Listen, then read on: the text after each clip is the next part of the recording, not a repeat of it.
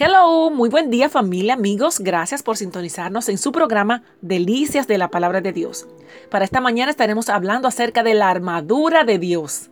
Efesios capítulo 6 versos del 10 en adelante. Disponible para ti.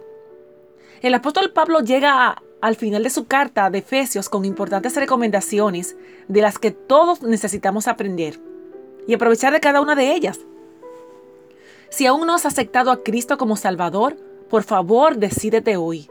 No te pierdas de esta cobertura que es vital para sobrevivir en este mundo de huestes espirituales de maldad.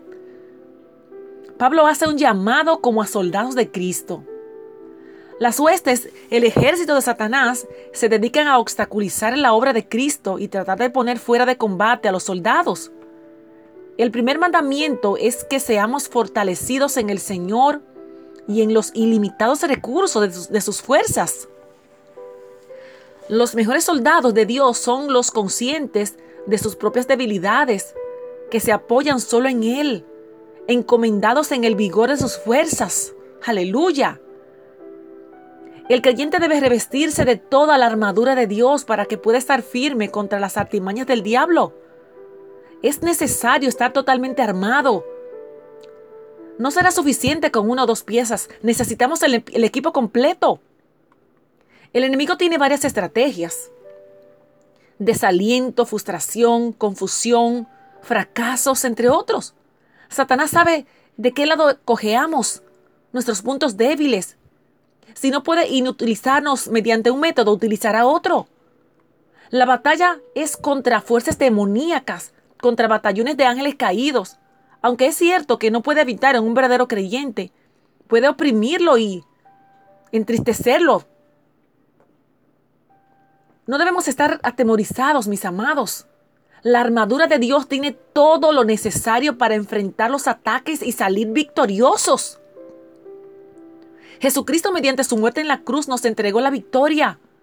Libró una batalla triunfal contra Satanás. En 2 Corintios 10:4 dice que las armas de nuestra milicia no son carnales, sino poderosas en Dios para destrucción de fortalezas. Aleluya. Le invito a buscar en sus Biblias en Efesios capítulo 6, verso 13. Imaginemos la escena. Acompáñeme.